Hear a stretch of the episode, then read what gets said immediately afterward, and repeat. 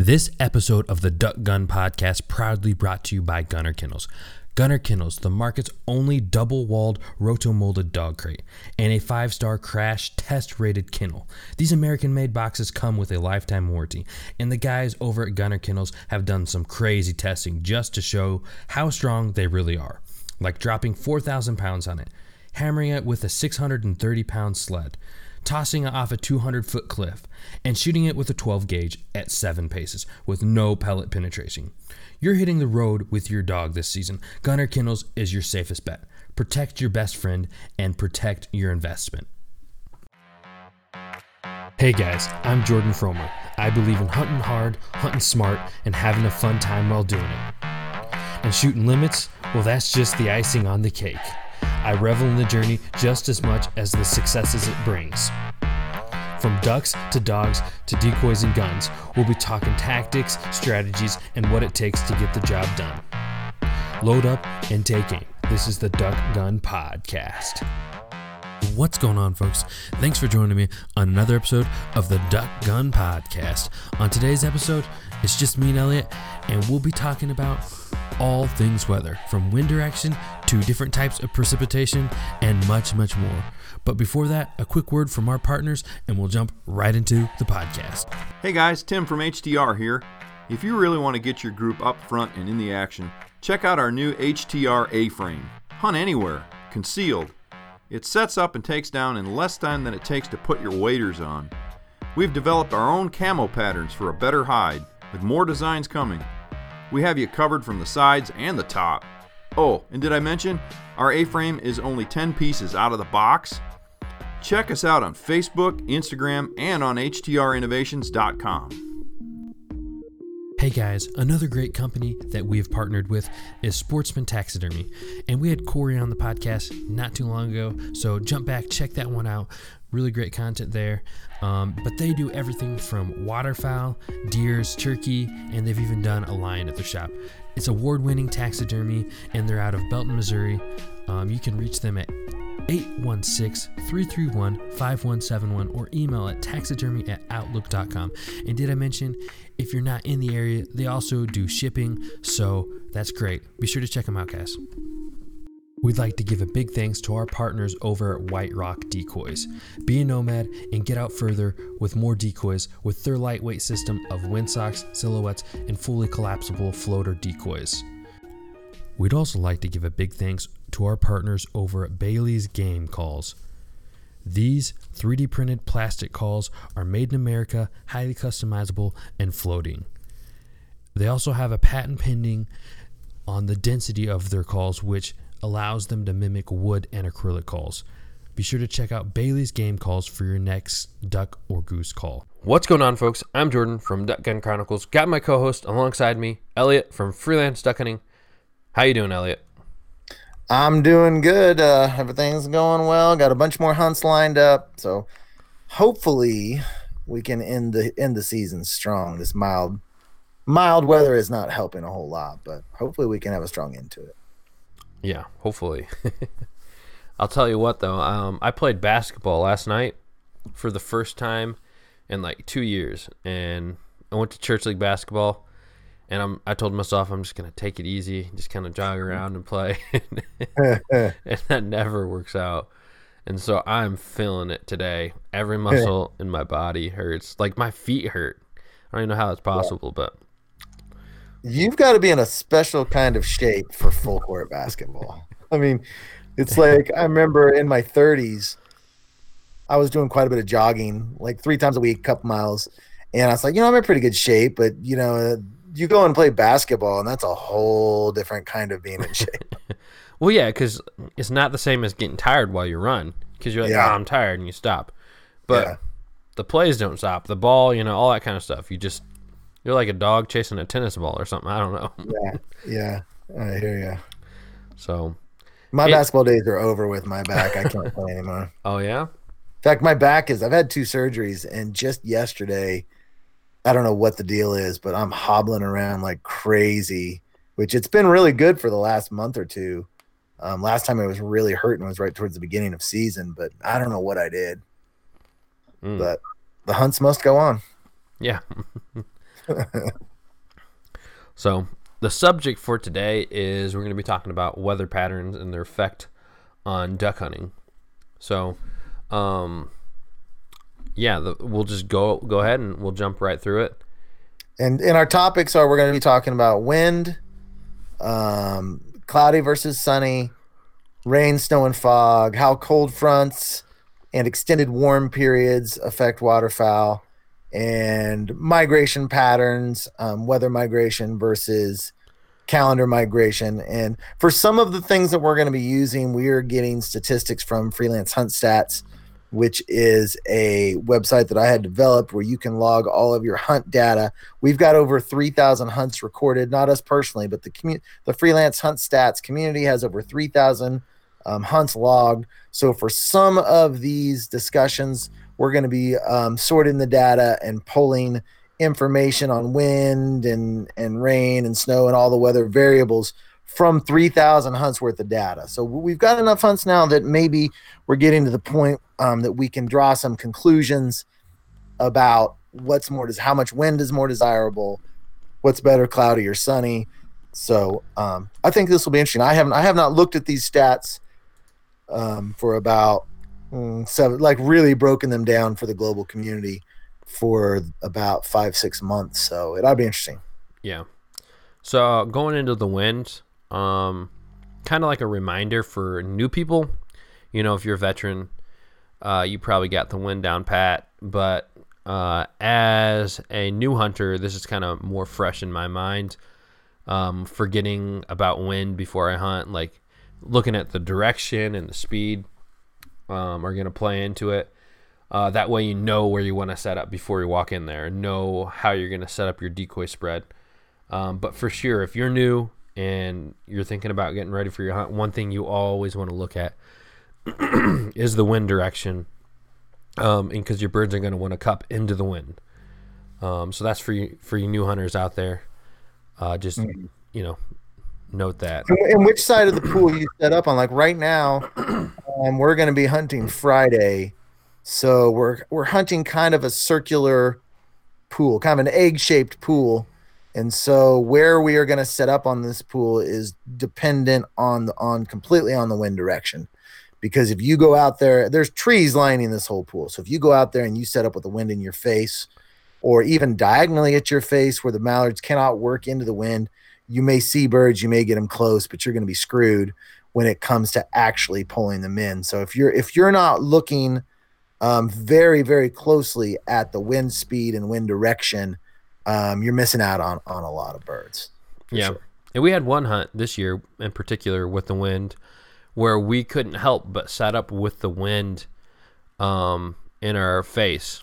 And so, um, you know, one we had trees right behind us too, and then the rest of the pond was covered in ice. So it's the only place to set up on it.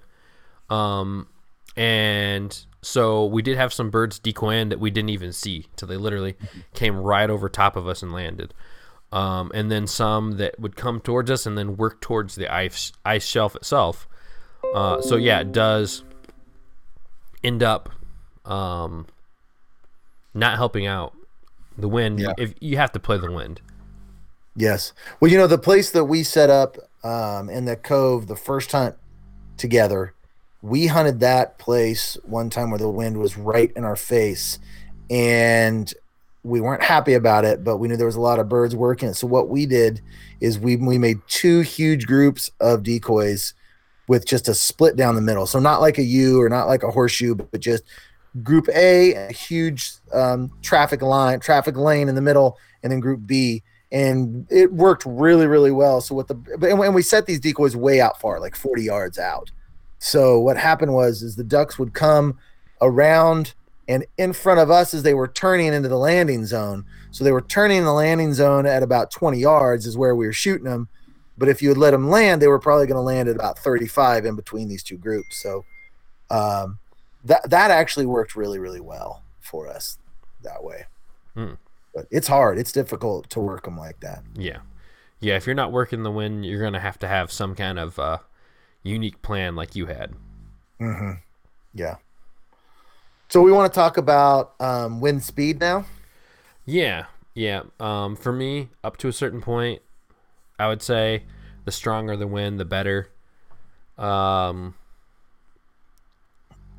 I'm gonna say probably around 15 miles per hour is the most preferred wind speed. Okay, well, at, at the website, I think it's on stats.com, we've got it broken into four categories. So, no wind, light wind, moderate wind, and heavy wind. And here, here are the speeds we have it broken down to. Um, zero to five is no wind, six to 12 is light wind. Oh, I guess we call it strong wind. 13 to 20 is strong wind, and anything above 20, 20 miles an hour is heavy wind. So, um, you want me to break down the bird per hunt averages by each one?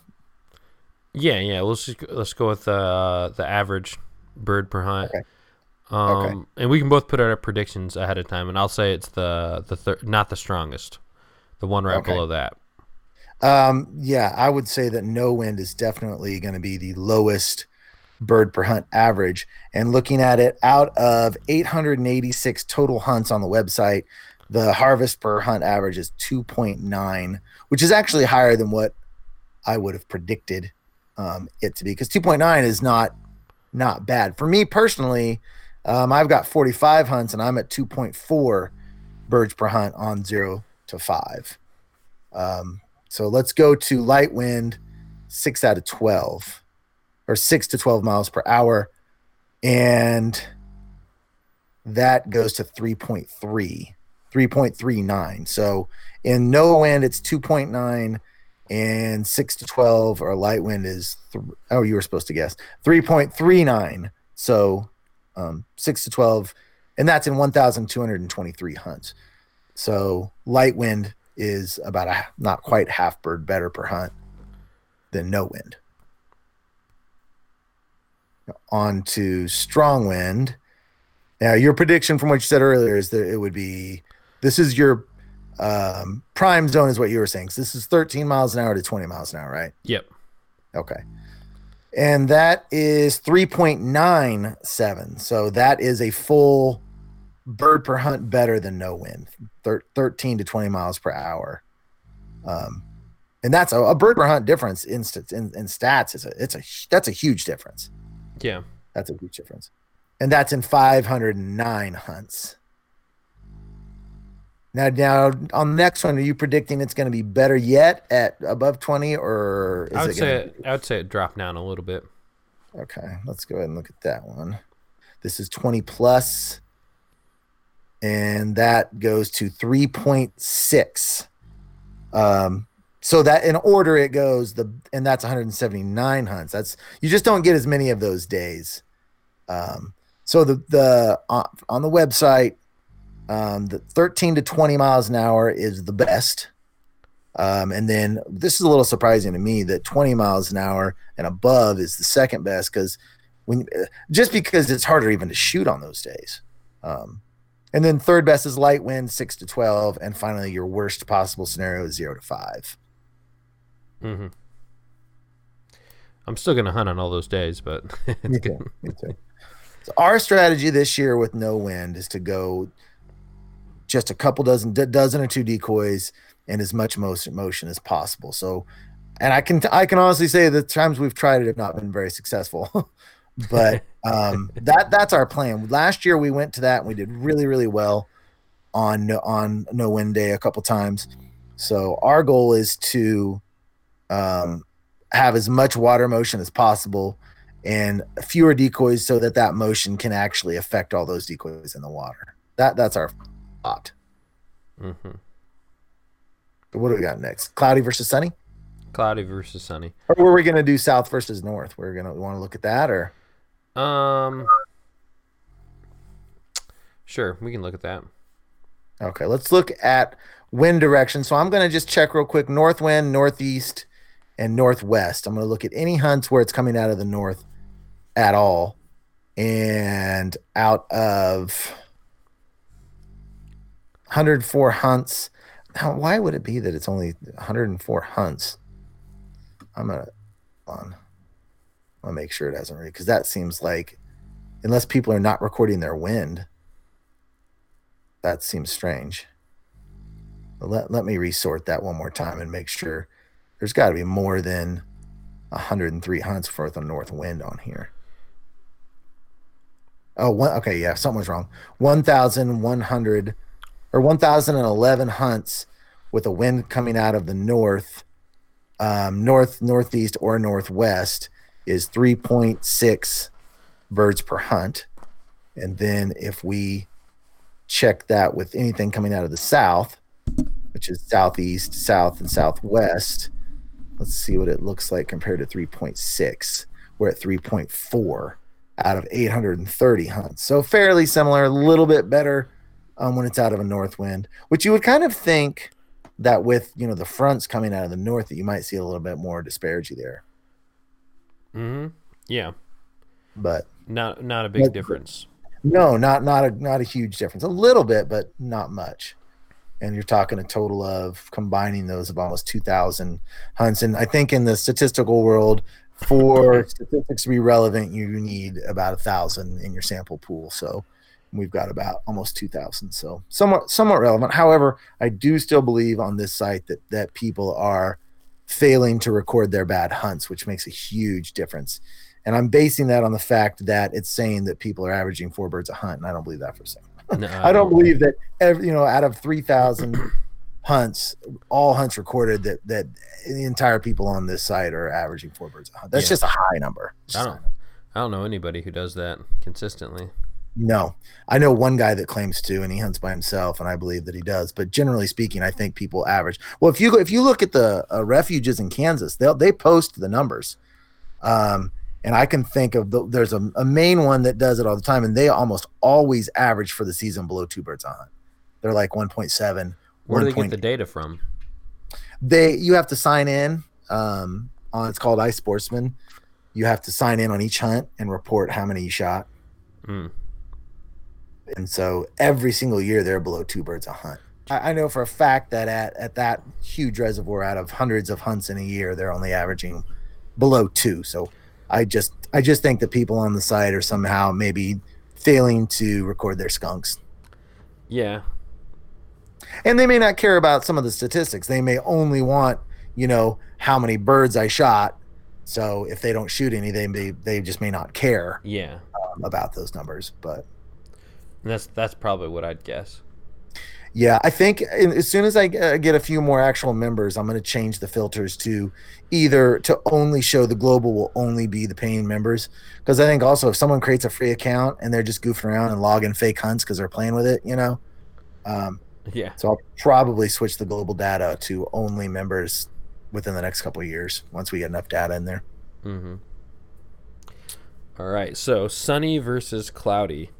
Uh, I know you looked at these stats before, but uh, I can't I can't remember honestly what the outcome is. I know in my area, I feel that cloudy days are better. And I know we've heard yeah. some some other people in other areas like saying that timber is better on sunny days or um, you know just certain places they have the perception that one day is better than the other but i feel like i just see more birds moving on cloudy days than sunny days. I don't I, I i've looked at my own personal stats i can tell you for for a fact i do better on cloudy days by about and i'll look at what the data is here but i think it's by about 0.4 birds per hunt. Um, I never even really consider it though. I don't. It just doesn't. I, I, look and see whether it's cloudy or sunny for a sun in my eyes. But other than that, I don't ever see a sunny day or a cloudy day and be like, "Yay, one or the other." I feel like if, if you're in the right spot and the wind is what it should be, then to me it doesn't make much of a difference. Except I do kind of believe in the casting of shadows, where it's like um, on a sunny day there's a lot more shadows, and so you can hide yourself easier I do I do kind of believe that. Um, the the hidden thing. I don't think the I don't think it's the birds. I think it's the concealment. Yeah. Um Yeah. I, I think that as well, probably.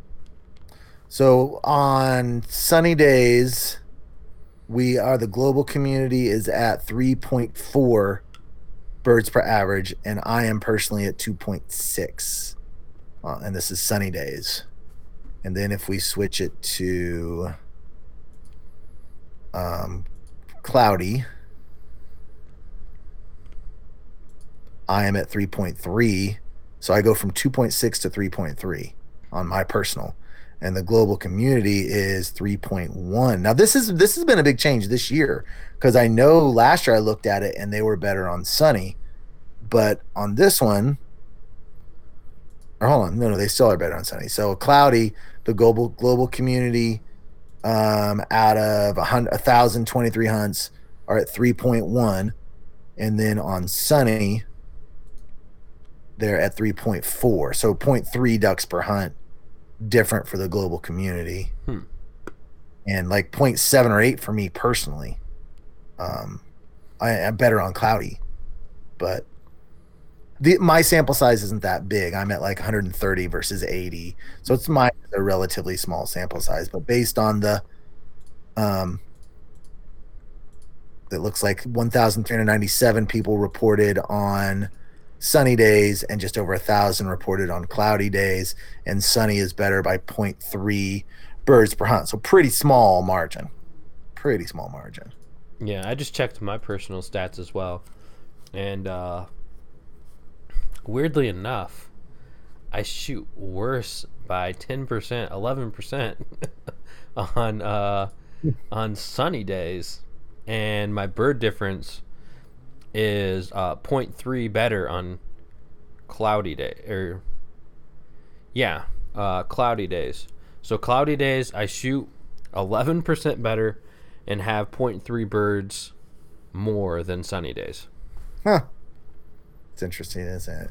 And so, if you guys want to be able to keep track of your own statistics like this, because it's just, I mean, literally, you can sit here for hours and, and sort this thing so many different ways. Because now we could look at sunny and cloudy when it's below 20 degrees.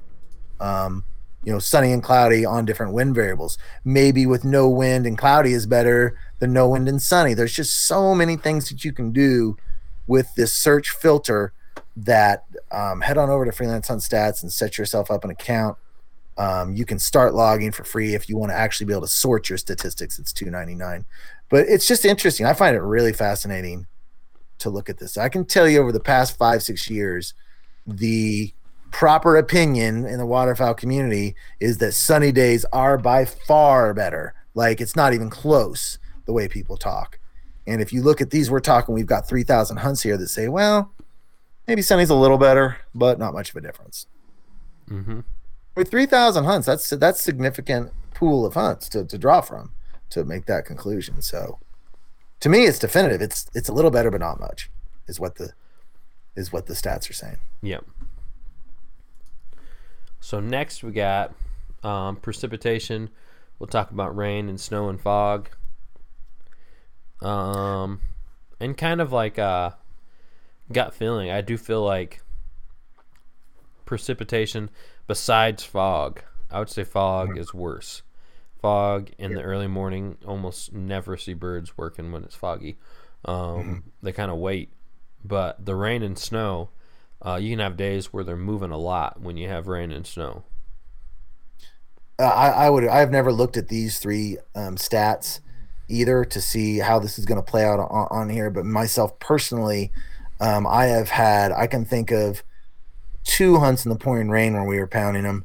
I can think of a hunt where um, right before it started raining, this front came in one time on an opening day. My dad and I were out, and we were scratching out a few birds, and this huge front came in from the west. I mean, you could it's one of those you could see. I don't know if you get these in Indiana, but you guys have a lot of thunderstorms or not. I imagine you probably do. Um, but you see the clouds come rolling in, and like, and 45 minutes before, as those clouds were rolling in, it, it did something to the ducks because they got super active, and we shot our limit. And then when the when the rain hit, it would it kind of shut down a little bit. So I know up front. Now this was earlier season, early October, but I know that fronts coming in can really stir things up. But then if you get just like those steady rains, I don't think ducks mind those at all. Yeah, um, for sure. I don't think they do. Um, maybe like a straight downpour might be a little different, but Yeah. you know, if it's just raining, um, Yeah. I've never had trouble on those days or I blamed it on that.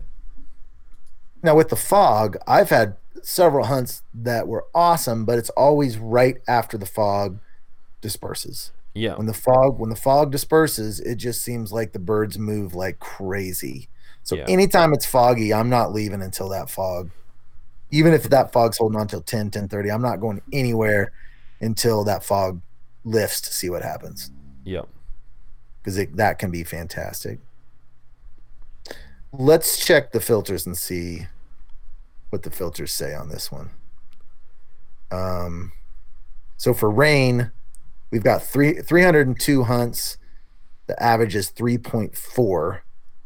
Um, and I think you got to compare that to um, the filters just as with no precipitation of any kind, or with at least what the regular filters are. So 3.7 is the global average, and with rain 3.4. So it, it drops off a little bit compared to what it is without any rain. If we go to snow, 93 hunts 4.4. So that jumps way up. Mm. It's almost half bird hunt. More than half bird hunt. Yeah, more. yeah. So snow is the best condition, probably. Snow snow is really good. Um, let's check sleeting. I know Golden and I had a good hunt with sleet this year. Um, oh man, I would not have assumed this. This may be a small sample size. 31 hunts, 5.8 in sleet. huh. That's a lot, but you know, 31 hunts is a very small pool. Yeah. I mean, that's like wow.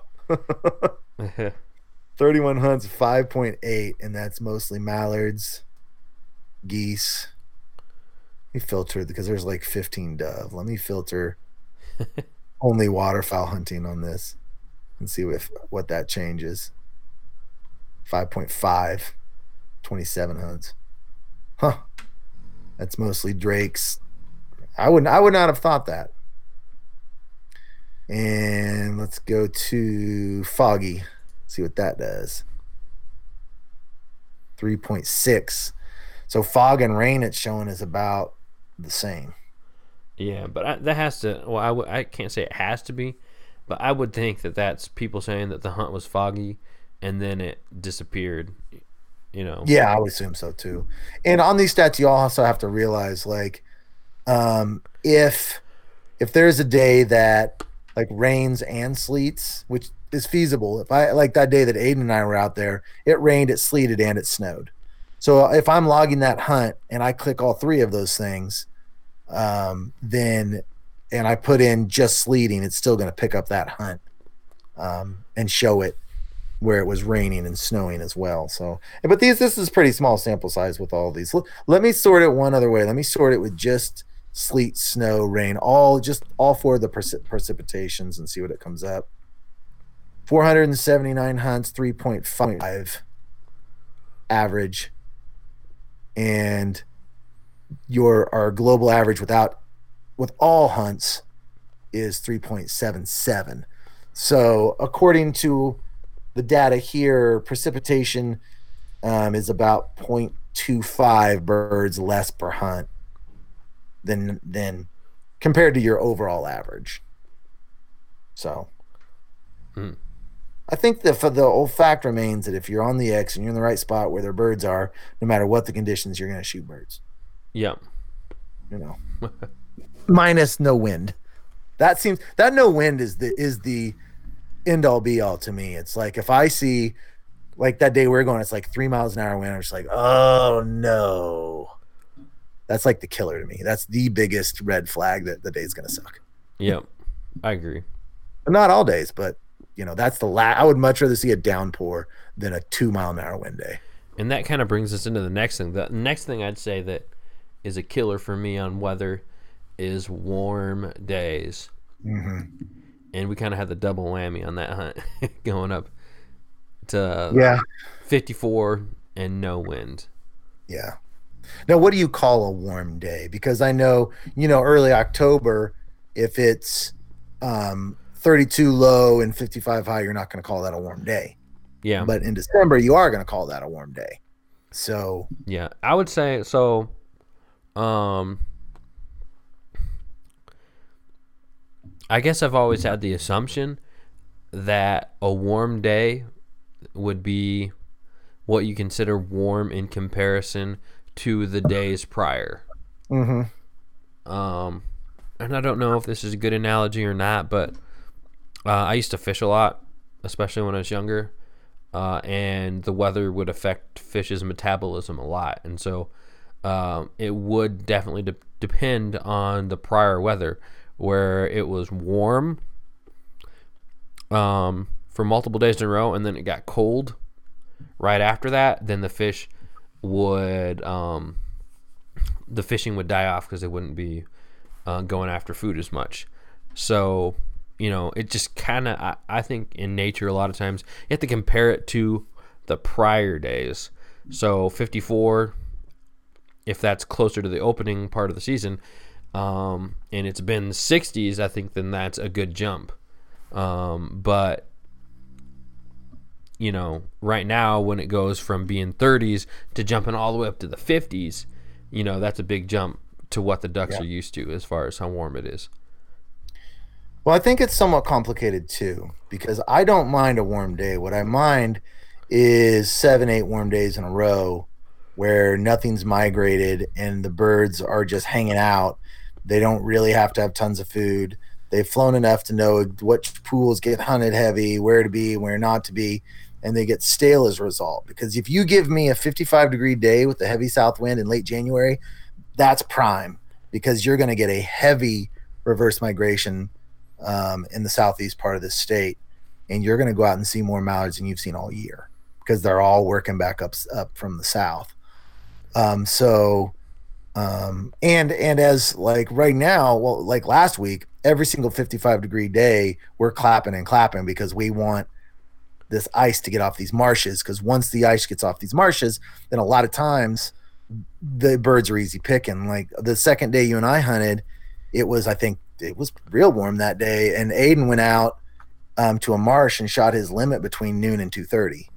So it's I think it's a little bit, and it can also vary state to state. But I know in this state, on this side of the state, late season um, warm days where the ice is coming off and it's a strong south wind is prime because birds are already getting ready to head back north, so they're coming up out of Oklahoma.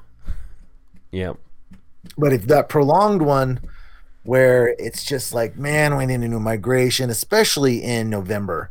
If you get if you get a, a cold front in November that pushes birds in, and then your next two and a half weeks are all south wind and warm days, you're gonna really, really struggle because the birds spread out, they learn to get to ponds, they start night feeding, and it just becomes a real challenge. But late December and January, it's not that way. It's it's preferable.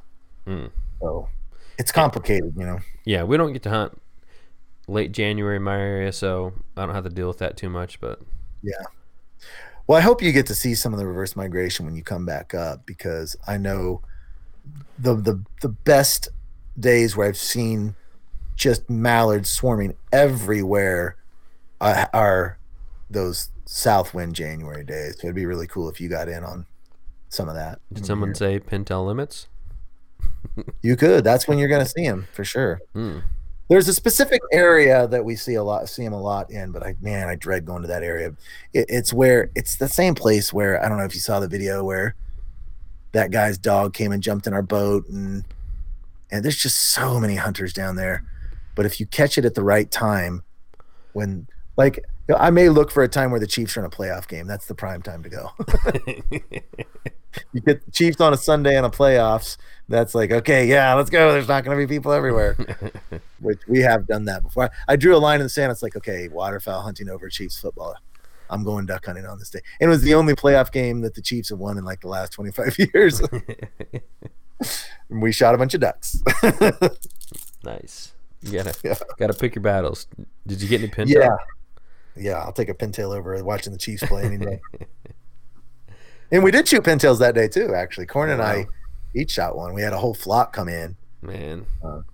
It's on. It's Dan and Corn and I going. It's. I, I need to watch that video. It's a fun video. Mm. It was cold. Let's take a second to talk about um, one of our parts partners, which is Litezall, L I T E Z A L L. We've got a promo code with them, which is oh my gosh, Duck Gun. Duck Hunt 10. Gosh, I my memory. well, uh, the promo code with them is Duck Hunt 10, where you can get 10% off, and they have, you know, if any of your lighting needs from a tactical flashlight, 3000 looms, to a little cube that works as a charger that has that's magnetic that's perfect for if you're just in a blind and you have anything metal to put it on or even if you're just you know something to keep in your car and our personal favorite is the headlamp which is 800 looms and lumens and is crazy bright and just a been a huge fan of their products and so when we were able to bring them on as a partner i was definitely really really excited go to litezall.com and check out their equipment. And I, I, I, know that you won't be sorry that you picked one of those up at all. All right. So from there, we kind of talked about this a little bit, but um, with the migration and the weather, the weather affecting that, um, I know that there has been studies. I don't know if there's been studies on ducks, but um, again, I'll use another analogy from uh, another species in nature, but um, the rut is one thing that a lot of people want to study the rut of deer. Um, and is that caused by weather or is it caused by photo period, you know, or, you know, calendar as, as you, you would say it. But, um, is that what photo period means? Yeah. Photo period is the amount of light during the day. And oh, that, okay. And that's how okay. animals, you know, have, I guess, can tell how much time is passing, or the, uh-huh. probably how they have their calendar. So photo period, um, but yeah. So would that be more of the cause of the migration? I think that was one of your questions that yeah. we talk about, or is it the cold weather, or is it a combination of the two? Well, do you have any specific thoughts on it? Well, I know that the studies that they had would say that the rut for deer is more heavily weighted towards uh, photo period. So if you had a warm year, the animals are still going to mate. Mm-hmm. We're not going to not have a population of deer because of warm weather. And if uh, and I would say that it, for mallards, they only move down as far as they need to um, you know, if the water's not locked up and they have a food supply, they have no reason to to keep coming further south. Yeah. So I would say it wouldn't. I wouldn't. You know, just kind of my gut feeling. I don't think that uh, the later in the year they're not going to go further south if they don't have to, or they're going to wait until they have to. Yeah, I, I would totally agree with Mallards on this. Our worst years are when it does not freeze up in Canada, North Dakota, South Dakota. If it doesn't freeze up there and and really hard freeze, then we're going to see a trickling of birds compared to what we see if if they freeze. So I think with mallards, it's certainly um, weather weather conditions. Now with um, with teal, especially blue wing teal, in September and early October, any north wind that you get is going to bring birds. It can go from you know 80 degrees to 75 degrees, but they're just waiting for those north winds. Mm. So I believe that teal are very much now the colder cold certainly doesn't doesn't hurt and it's going to push them too but they're just looking for any north wind to get going. And i've got a feeling that's probably the case. It's easier to tell with the blue-winged teal because we in, here in kansas we have no ducks and then we have ducks. Um, so it's very easier to tell with them. It's a little bit harder to tell with Gadwall and Widgeon, but my suspicion is that that Gadwall and Widgeon are a little bit more like blue-wing teal, um, and pintails as well. I think those early migrants are more calendar or what you called photo period dependent, but mallards are a little more lazy. And if they have a spot, like right now, um, there is masses and masses of mallards on the South Dakota, Nebraska, uh, Missouri River area. Just, I mean, DU just came out with a report on it. Just, just masses, and we we do not have the push of mallards now. Not even close to what we had last year, and we don't see anything in in the near future that's going to give us that push either. We we may get it in January, we may not. But if if the if the weather doesn't get get it, and I know the the the Nebraska guys have been griping about it too. If the weather doesn't really lock in hard, we may never see that huge push of of mallards. So I think for the mallards, it's certainly weather dependent. Yeah, I almost wish they'd uh, push our season back a little bit because um, we don't have any hunting in January. And if you have a real mild year like this, um, you can be in some trouble because uh, we've really had some struggles this year, and weather is a great factor to that. I mean, we have had our own mistakes as well, so we can't completely blame it on that, but um, you don't get any second chances when you don't have a lot of birds in the area. That debate on when the duck waterfowl season should take place has been just rampaging and on fire the last five ten years here in this state because we are set up in four different zones and they created a southeast zone which um, is a historic area for late season waterfowl and so the southeast zone guys they wanted a later season. So they, they cut up in a little chunk of the state and they give them a later season. And you still have people in that zone angry because they want it to be what it traditionally has been. Because what happens is when you give them a late season and you push the start date clear into the mid-november now you're minimizing the hunting that people that that want to hunt shallow water marshes are going to get because those those pools are going to freeze up. So mm. the guys that want to hunt the shallow water marshes are angry if you push it back. The guys that want to hunt reservoirs and fields and and they're angry if they don't get those January dates. And then guys in other zones of the state are upset because they want it pushed back and it's just like it's just been this ongoing re- i mean people really angry on each side about it and i think i think we have it set up perfect because we some of the shallow uh, water marshes in this state open up beginning of october um, the southeast zone doesn't open up until mid-october and they run clear to the end of january so they've spliced the state up so for a guy like a guy like me who's willing to travel a little bit it's perfect because now i can hunt starting from teal clear to the end of January, I can hunt the whole time. You know, you go to this zone, you go to that zone.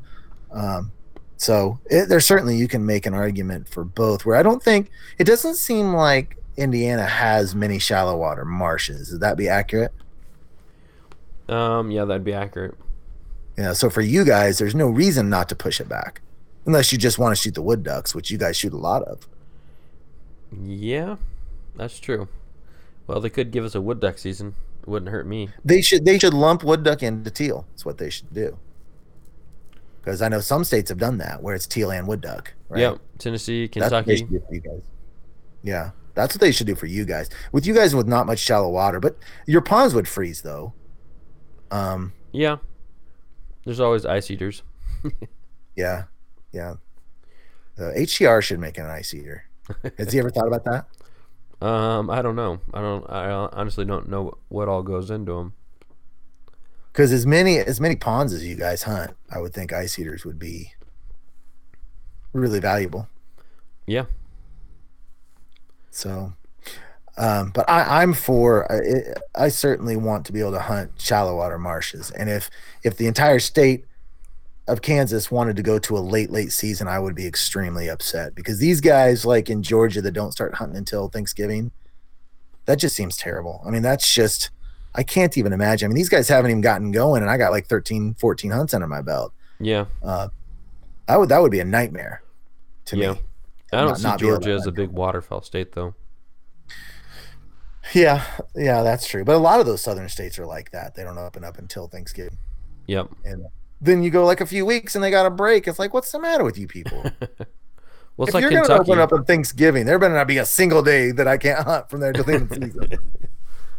yeah, yeah. Uh, seasons are a finicky thing for sure. I mean, yeah, obviously we can't hunt them all season long or all year long. I wish mm. we could, but obviously, like bird numbers wouldn't sustain that, and you got to have time for them to um, mate and all that kind of stuff. So yeah. yeah, I'm sure they do their best on all of that. I would be perfectly content with a lower limit and more days, though. That would be. So if they gave you three mallards, and you could hunt from September through the end of January. You'd be fine with that? No, I wouldn't be fine with that because I mean I'm already doing I'm already doing that now. But you're only hunting teal. yeah, but there's no mileage around at that time. So Uh, what? You you'd have to give, February? You'd have to give me February. Yeah, you'd have to give me February. well, when do the they, they start to pair up though? I think that would start messing with their um, mating. Uh, I mean, I, I I can't imagine um, that if you kill a couple of birds in February, that they're not going to remate. I would. They would. but you're re- going to be killing, you know, five a day. I don't know. I, I don't know what the data is on that. It's a mute point anyway because there's that uh, migration pact that we have. I don't remember what it's called. It only gives you X amount of days that you can. I think it's 72 is the most days possible that you can schedule. I believe it's 72. Is it? I I, i've so. heard 60 a lot, the number 60. I don't know why. I've heard that number too, but I'll do some research in that. I, I thought that the total number was 72. Maybe I'm wrong. I'm not sure on that. But anyway, that that's the problem you would run into. Mm, so each zone is only allotted 60 days total, I'm gonna have to look into that when we get off and see. or that was- 72, one of the two. yeah, one of the two each zone. So yeah, and um, but the state in the state of Kansas, it comes out to if you count teal season, you can hunt like 100 and I counted it up one time. It's like 135, and I'm on the forums, and these guys are like, the whole state should be and blah blah blah blah. It's like, so you're telling me you'd rather have 70 hunting days other than 130? Really? That's what you're saying? You want 60 less days? You want to cut your season in 60 less days so that it's like, are what are you thinking? Mm. How could anyone have that opinion? I think most people don't travel as much as you. Yeah, but I mean, we don't have shot. to travel that far. We don't have to travel that far. I'm an hour and 15 minutes away from the Southeast zone. I am three hours away from um, the other zone I hunt. But Yeah, You I'm at least two and a half hours away from the nearest zone, unless I switch to nor- uh, southern Michigan, which they actually line up a lot of theirs with northern Indiana, and I wonder if they do that to um, discourage people from crossing. why would they want to do that? It's just more money for them. I don't know. I think they try to discourage, like, not trying to give Michigan a bad rap. I think they try to discourage non-resident hunters as much as possible because of how many resident hunters they have in their state already. There are states, and Arkansas being one of them, where they really advocate for your resident hunters, um, and they make specific laws to try to um, keep it quality for the res- resident hunters. Kan- Kansas is not one of those states. In fact, it's just it's just the opposite. Well, um, because they tried to, they really want. We became so broke under Brownback that they really were want tourism dollars, and we don't have a lot of tourism in Kansas other than hunting being a big one. yeah, I would say though one thing that they did recently was getting rid of their um, short non-resident license where you could get a few days, Mm-hmm. Which I think that's somewhat of a deterrent. Um, like in- Kansas, yeah, and Yeah. Indiana has a five-day license for like thirty dollars. hmm which is way better than paying like a hundred Yeah. or something. Which is yeah, very true. Very which true. is similar to what Michigan has. Michigan has that, and it's like if you want to go hunt deer in Michigan, you're non-resident. It's like two hundred fifty dollars to probably not shoot anything. Yeah. Well, I'm sure they weigh it. They're like, okay, if if we make it a full year license, we know we'll lose X amount of hunters, but this is how much actual money we're talking, so we still end up plus on the money. Because 30 versus 100 is a big, a big difference in what making someone have to pay versus a three day license and a full year. You know. So well, way to look out I for guess the they're still coming on the plus end on the money. yeah, sure, sure, sure they are, but nobody else. That's cool. I know in Arkansas they, they just passed a law that or they're talking about it where non-resident hunters can only come on specific time frames. So you can't it's a different Can you season. imagine going there? That'd be awful. Yeah, it would be everyone packing in there. Yeah. Well, there goes Arkansas. If I ever go to Arkansas, it's going to be um, not a guide necessarily, but like, you know, if I get invited by some guys like, yeah, we've got these timber holes and and it's public, but you know, we know how to do it. Come down and hunt with us. That that's the scenario in which I would go to Arkansas. Yeah, in a heartbeat for sure. I'm not going to go down there and try to figure out the timber myself, having no experience at all, because that just is going to result in me and waist deep water staring up at the trees all day. So I think Never we're gonna we're gonna have to petition to remove Stuttgart as the duck hunting capital, um, just due to the fact that non-residents can't go there that easily anymore. yeah, well, we'll see if they pass that, and then we'll start a campaign. Mostly a joke, but just saying. yeah, yeah. But you can get a lot of those same conditions in southern um, Missouri as well, as far as the timber holes, Yep. right on Arkansas. Mm-hmm. Nothing like that. Well, I probably shouldn't say that. I'm sure there's spots in Indiana here or there, but I don't have any timber spots. Yeah, we've got a few, but now when I'm talking like tight timber, you know, we've got a few, but not that many. yeah, I guess I have one that I've hunted. I haven't done enough research on it, but maybe next week, coming up here, I, I can put some time in into that. Some of those wood duck holes you guys hunted look kind of like they're timber holes, Yeah, I mean, it's still it's not really. I mean, we had one. not like flooded timber, and you know, there's a yeah, difference. we had one that's pretty similar, but besides that, not too much. I guess I call a timber hole where if it's a, a little shallow water area that's surrounded by trees and there's not a lot of space between the trees. So, you know, um, if you have 30, 40 yards of open water that they've got to come down into, that's what I that in this state, that's what I would call a timber hole. Where in Arkansas, it's like there's no open hole on some of these and they're just dropping it through the trees. Yep. Looks fun to me. Yeah, for sure. That bucket list. So, Yeah. um, but I think that pretty much covers the weather. Anything else you want to add to this one? I don't think so. I would just reiterate that the wind is the number one factor that we're seeing. So keep an eye on that wind and that direction and that speed. And, you know, if there's not much wind at all, try that smaller set with a lot of motion and see how that works. That's kind of the direction we're heading with it um, to try to counteract that no wind. But keep your eye on the wind speed. Yep, I would agree with that for sure. Anyways, guys, I'm Jordan from Duck Hunting Chronicles. Elliot from Freelance Duck Hunting. Make sure to check us out on YouTube. We both post our hunts on there, every one of them. So make sure to check them out. And uh, that's all we got for this week. Make sure to give us a review over on iTunes. Helps out a ton. And that's all we got for this week. Couldn't do it without you guys. Um, really appreciate you guys tuning in. And that's all for this week. We'll see you guys next time.